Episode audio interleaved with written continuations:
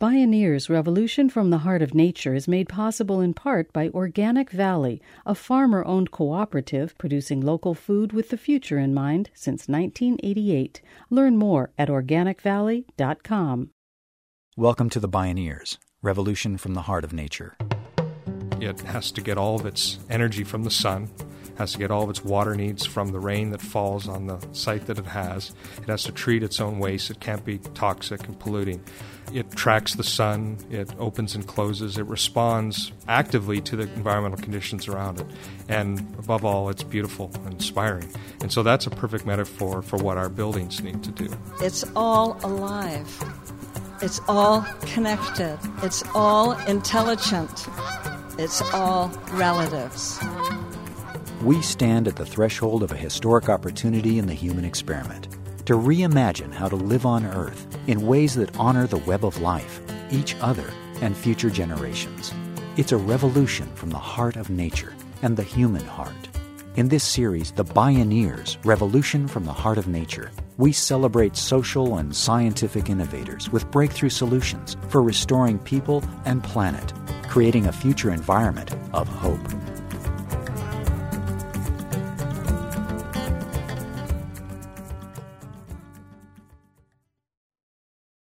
In many ways, humans have been acting like aliens on our own planet.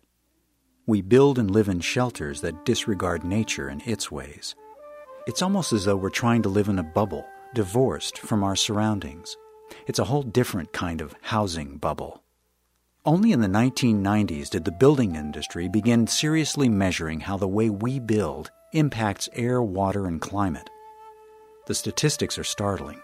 According to the Green Building Council, every year buildings in the United States are responsible for a whopping 39% of CO2 emissions, 40% of national energy consumption, and 13% of water consumption. Clearly, changing how we build and retrofitting what we've already built can make a real difference, including mitigating climate change. But how? Visionary architect Jason McLennan is already constructing a future where cities are not only places to live, but also places that are alive, dynamic habitats that mimic nature's ways and engage with the environment without negative impacts. His bold vision is carrying us across a threshold to a home that's finally at home, in its place on planet Earth. Join us for the next half hour for Planting Buildings, the Living Building Challenge with Jason McLennan. My name is Neil Harvey. I'll be your host. Welcome to the Bioneers Revolution from the Heart of Nature.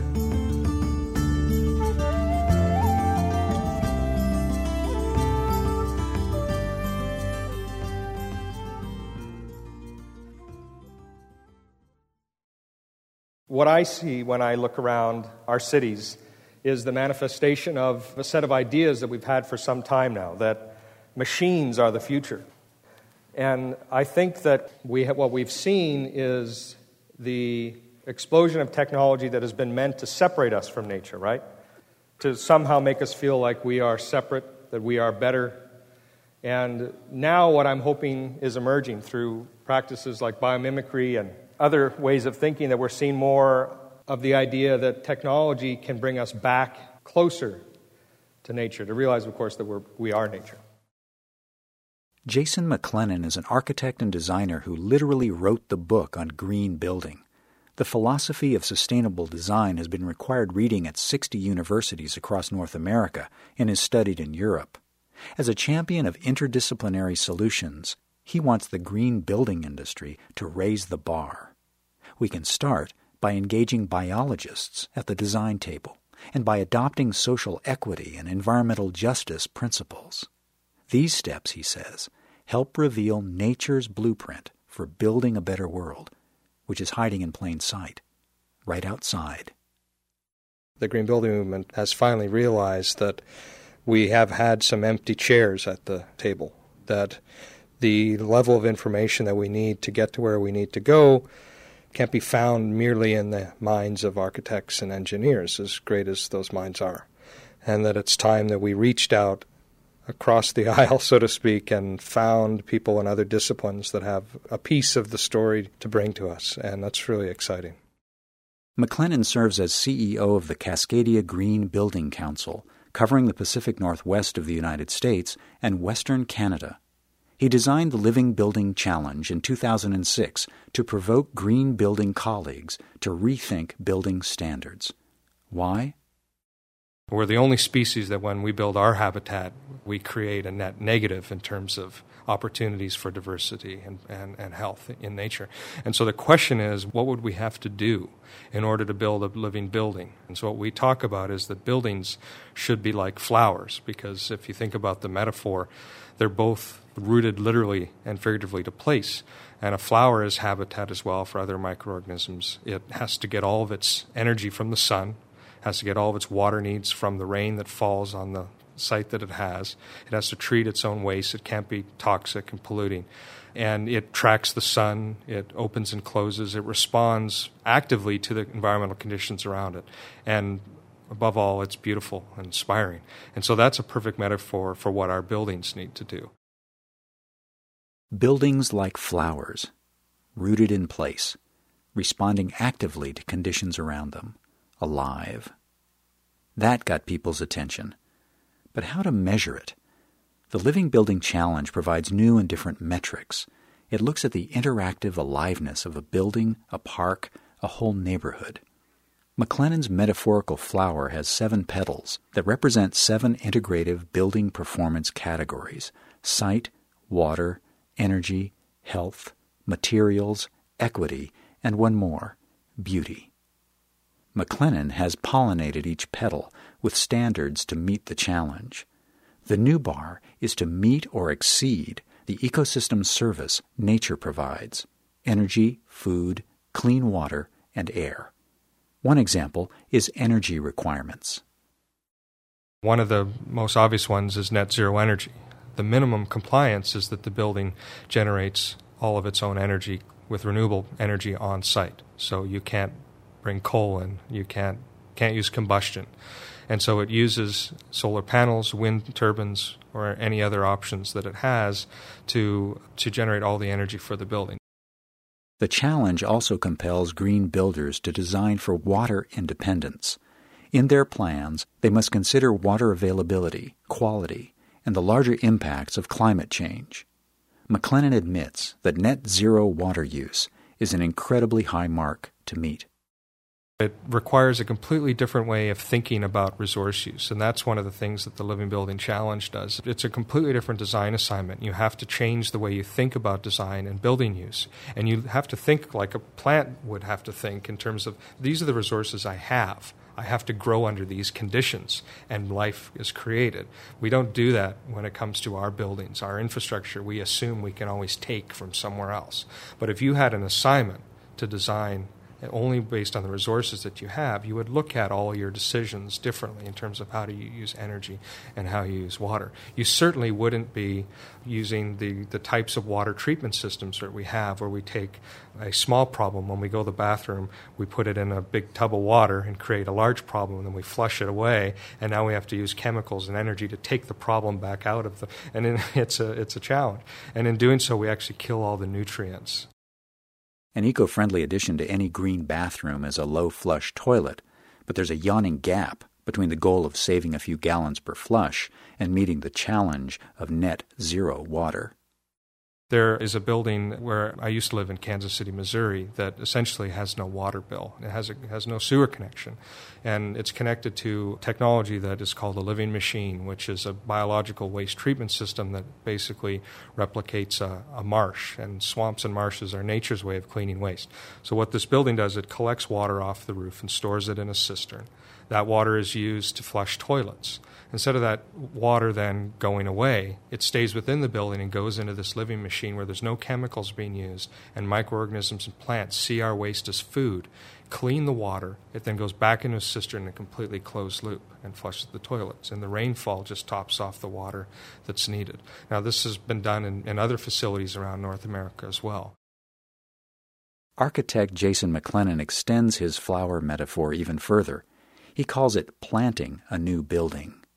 A living building is required to be beautiful, inspiring, and educational. built with appropriately sourced materials from responsible businesses that reuse and conserve, built only on previously developed sites, not near virgin prairies, old growth forests, or sand dunes, not built on wetlands or prime farmland. Projects must be designed to feed the human desire for natural shapes and patterns, light and space, and to give occupants the opportunity to literally feed themselves by growing food on site. It's impossible, really, to create a holistic green building system and not take into consideration food.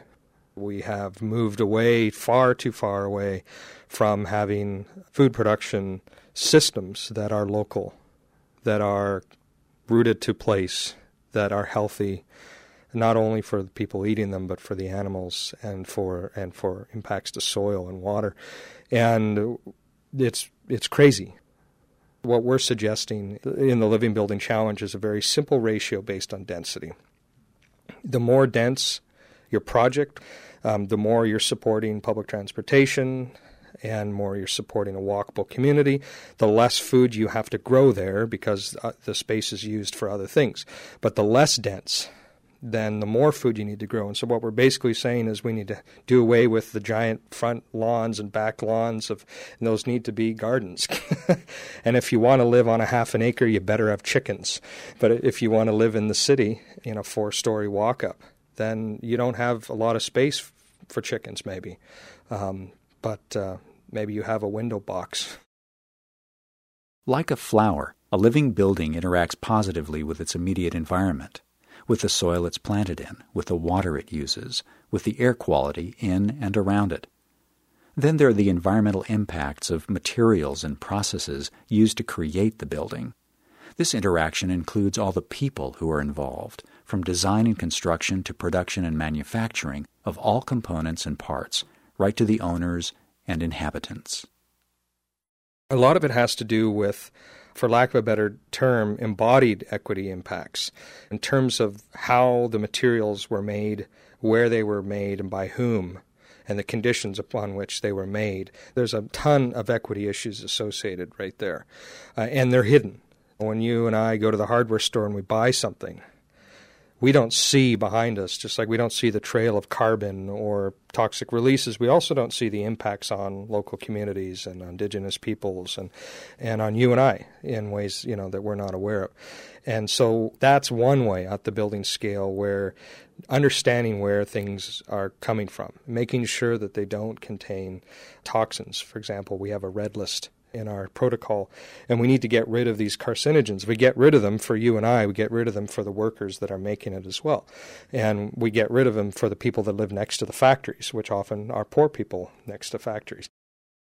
In 2009, McLennan released the Living Building Challenge 2.0 with a new category to address equity issues. Requirements for living building certification included building on a human scale in a human place accessible to all members of the public, regardless of background, age, or socioeconomic status, and fostering a sense of community by building social justice into each project. When we return, the Living Building Challenge draws inspiration from nature as it instructs builders, designers, and homeowners how to re inhabit our home, planet Earth. This is Planting Buildings, the Living Building Challenge. I'm Neil Harvey. You're listening to The Bioneers Revolution from the Heart of Nature.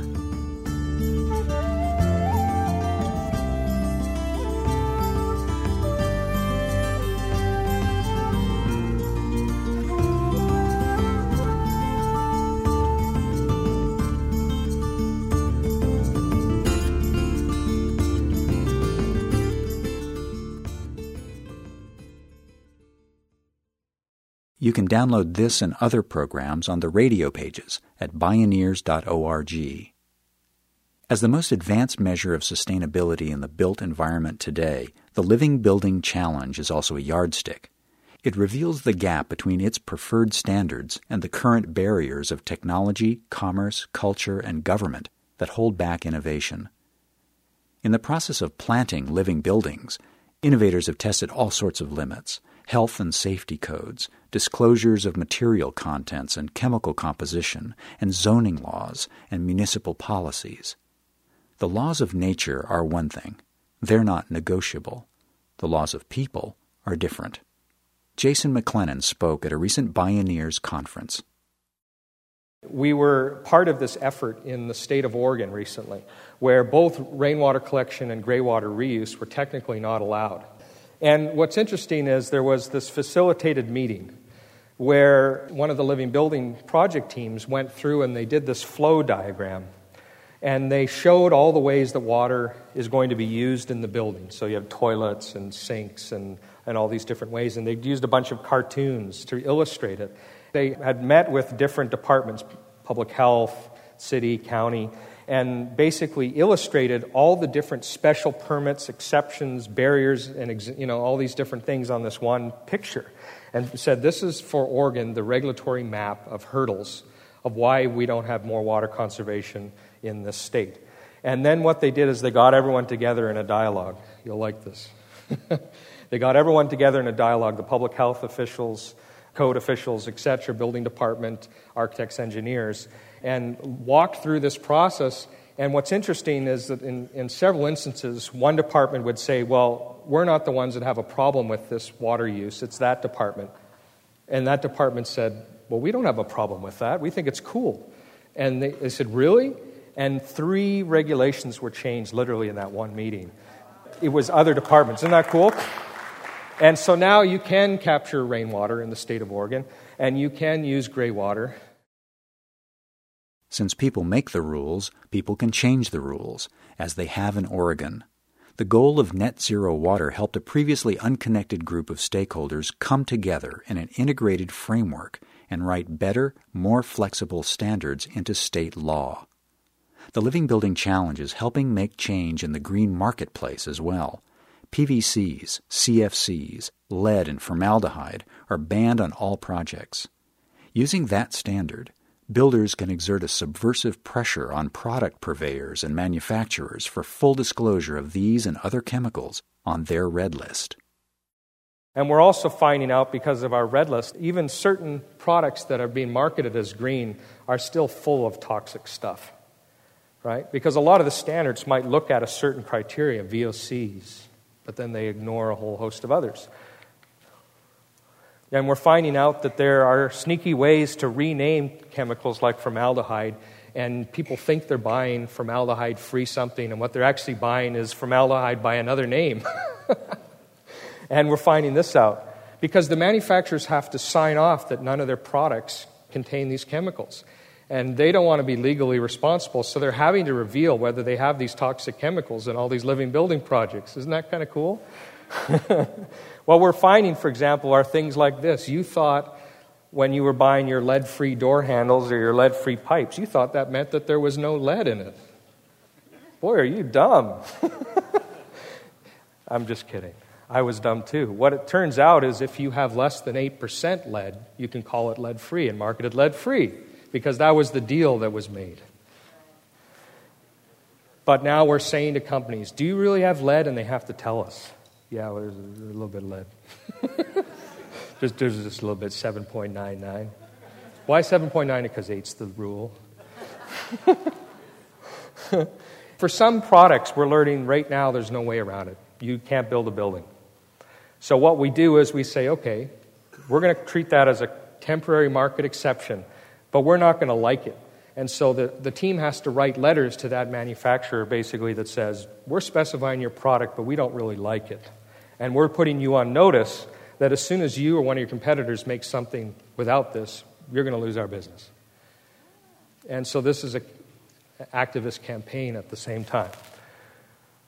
Right? And so what we're talking about is more transparency, more activism, right? By transforming owners and builders into sustainability activists, the challenge has turned the issue of cost per square foot on its head. The process is driving new products and markets. But McLennan admits there's no simple calculation for figuring the cost of a living building. Yet by factoring in elements such as energy and water savings, equity and beauty, McLennan offers a different budget for building a community with a whole community in mind. A fool, the saying goes, knows the price of everything, but the value of nothing. It really does depend on what you value. If you take an average sort of American home that might have a two car garage and might have one of those bonus rooms above it, it's interesting that if you were to kind of lop that off and for the same size of the, of the real house, put solar panels on your roof, you could have net zero energy for the same price. So does it have to cost more? Or is it that you feel like you have to cover both your cars and have this bonus room so you can store more stuff that you don't really need? In addition, cities and states across the United States have found innovative ways to offset the higher upfront costs of retrofitting homes and buildings with renewable energy. Financial mechanisms like a long term mortgage that pays for itself through energy savings over time. Meanwhile, technologies are moving fast in the clean tech space, which is great, says McLennan, but there's more to it than that. I do track a lot of technologies. I am excited about a lot of different things that are out there. But more and more, what I'm trying to communicate is that we have everything we need now. Not that I'm not excited about the next big thing, but we have a tendency to believe that we have to wait for this holy grail technology to come along that oh that's what that's all we needed and that we can just sort of screw it in or plug it in and we don't have to change I want people to understand that the primary barriers that we face are not technological, they're human centered. It's our systems and our people that need to change. We need to get rid of things that shouldn't be in our buildings. We need to stop making them all over the planet when they're meant to be made in a particular place for a particular use. And we need to change the way people think about how they operate the building and how they interact with it and how they use it. If we can do that, then we will solve it. And then technology will have its proper place in society, uh, appropriate technology. If there really is a smarter, safer, more equitable, and sustainable way to build, what's stopping us? Perhaps the deeper question is what do we value? We have to change what we value. The traditional statement is the buildings in terms of carbon is somewhere between 30 and 40 percent of our emissions. But if you reapportion the percentage of the transportation sector's impacts that are related to supporting the building sector and the industrial sector that's related to making the stuff that goes into the buildings as well, and you reapportion it that way, then buildings become the single largest source and they become a little over half of all our emissions. So it's a big deal. And if you think about from between now and 2030, that approximately half the buildings that will exist in 2030 don't yet exist. and the other half do exist. so therein lies the challenge that it's not an either or thing. We have to change our building stock that we have now, and we have to completely improve their efficiency, and then we have to turn to the to how we design all new buildings. We also have to train the workers who will construct new buildings and retrofit old ones. It's a 21st century green jobs enterprise that could revive the construction industry. Call it an extreme green makeover. And what about individual citizens and communities? Is it too painful and too difficult to change our energy gobbling habits? Jason McLennan offers this tale of why it might just be easier and faster than we think to just change. There was an interesting thing that happened in Juneau, Alaska that hardly got any press. It didn't get any press because nobody was killed and there was no sex scandal. but it was an amazing uh, experiment in social change related to the environment. What happened was an avalanche came down and knocked out the whole city's power supply. The whole community of 30,000 or so people lost all their power in Juneau, Alaska. And immediately all the diesel generators kicked in. And so power was returned, but now running off a very expensive diesel. And so overnight, the residents saw a four to five times increase in their energy bill like that overnight. And there are a lot of people that are barely able to make it and pay their bills. And suddenly they were racking up bills they couldn't afford. And it was a crisis in the community.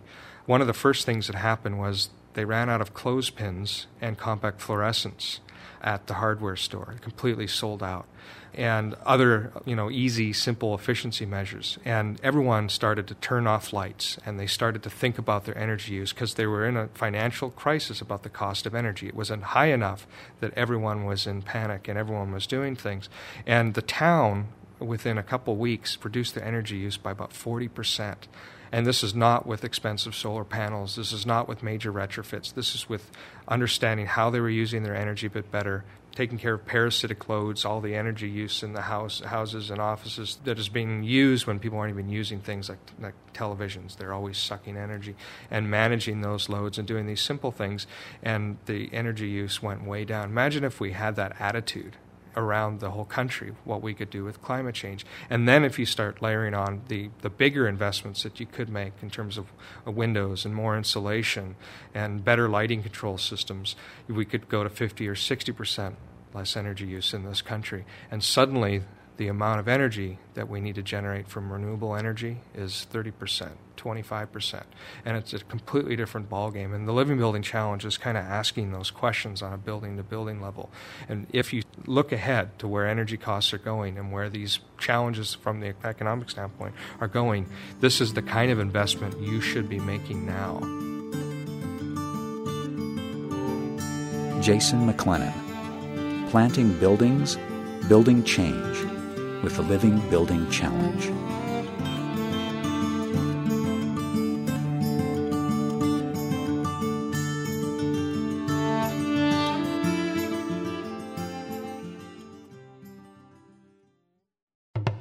Downloads of this program and many other Bioneers radio shows are available on the radio pages at bioneers.org or by calling 1 877 Bioneer. That's 1 877 246 6337. Visit Bioneers.org, where you can learn how to attend the annual October Bioneers National Conference and local Beaming Bioneers conferences. Purchase the radio series, conference CDs and DVDs, and Bioneers books. Join the thriving online Bioneers community and become a Bioneers member or make a donation, all at Bioneers.org or by calling 1 877 Bioneer. The Bioneers Revolution from the Heart of Nature is a production of Collective Heritage Institute. Executive producer Kenny Ausubel. Written by Catherine Stifter and Kenny Ausubel. Senior producer Neil Harvey. Managing producer Stephanie Welch. Production management Aaron Leventman and Chuck Castleberry. Station relations by Creative PR. Distribution is by WFMT Radio Network. Original recordings provided by Focus Audio Visual. Interview recording engineer Jeff Westman. With thanks to Mark Summer. Our theme music is taken from the album Journey Between by Baka Beyond and used by permission of Hannibal Records, a Rykodisc label. Additional music was made available by Silver Wave Records at silverwave.com. For more music information, please visit bioneers.org. The opinions expressed in the Bioneers Revolution from the Heart of Nature radio series are those of the presenters and are not necessarily those of Collective Heritage Institute, the underwriters, or this radio station. My name is Neil Harvey. Thank you for listening. I invite you to join the Bioneers in inspiring a shift to live on Earth in ways that honor the web of life, each other, and future generations. This is program number 0710. Bioneers Revolution from the Heart of Nature is made possible in part by Organic Valley, a farmer owned cooperative producing local food with the future in mind since 1988. Learn more at organicvalley.com.